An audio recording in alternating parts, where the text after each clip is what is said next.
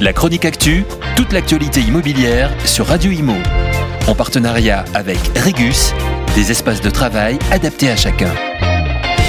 Mercredi dernier, Gabriel Attal s'est déplacé à Villejuif sur un chantier. Il était accompagné du nouveau ministre délégué au logement, Guillaume Casbarian, et de Christophe Béchu, le ministre de la Transition écologique et de la cohésion des territoires.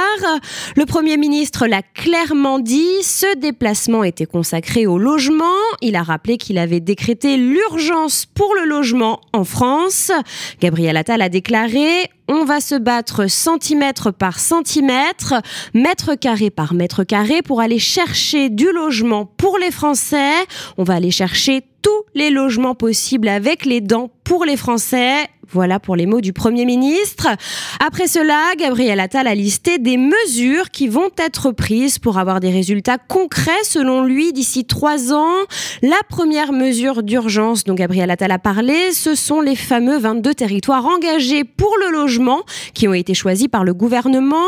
Parmi eux, Villejuif, Dunkerque, Dieppe, Toulouse, Bordeaux, Marseille et Saint-Malo qui ont été cités par le Premier ministre. À l'intérieur de ces territoires, l'État va financer certaines opérations et simplifier drastiquement des procédures, ce qui va permettre de sortir de terre plus de logements et plus vite.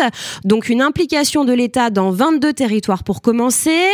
Autre mesure pour construire davantage de logements, accélérer la surélévation en ville, construire en vertical, construire des étages supplémentaires pour loger des Français. Gabriel Attal a d'ailleurs appelé les collectivités et les bailleurs sociaux à identifier en 2024 tous les endroits, les immeubles en ville que l'on peut surélever. Il veut que dès 2025, la construction verticale s'opère dans toutes les grandes villes.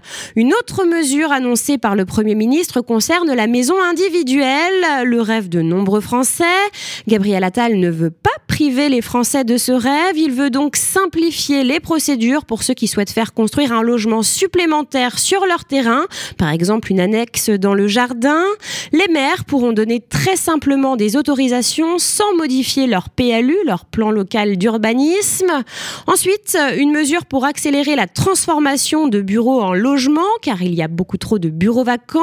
C'est un gâchis inacceptable vu le manque cruel de logements, selon le Premier ministre. Là encore, les maires pourront délivrer des autorisations plus simplement, sans modifier leur plan local d'urbanisme, encore une fois.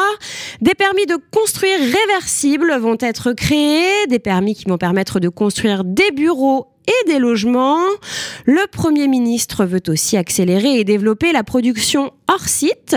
Cela permet de construire beaucoup plus vite puisque des parts entières d'un bâtiment sont construites en usine et après on vient les assembler directement sur le chantier de construction.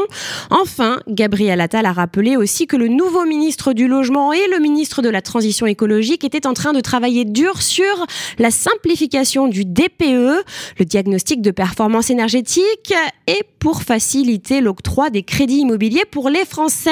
Ils vont d'ailleurs rencontrer les banques le 26 février prochain. La chronique actu, toute l'actualité immobilière sur Radio Imo. En partenariat avec Regus, des espaces de travail adaptés à chacun.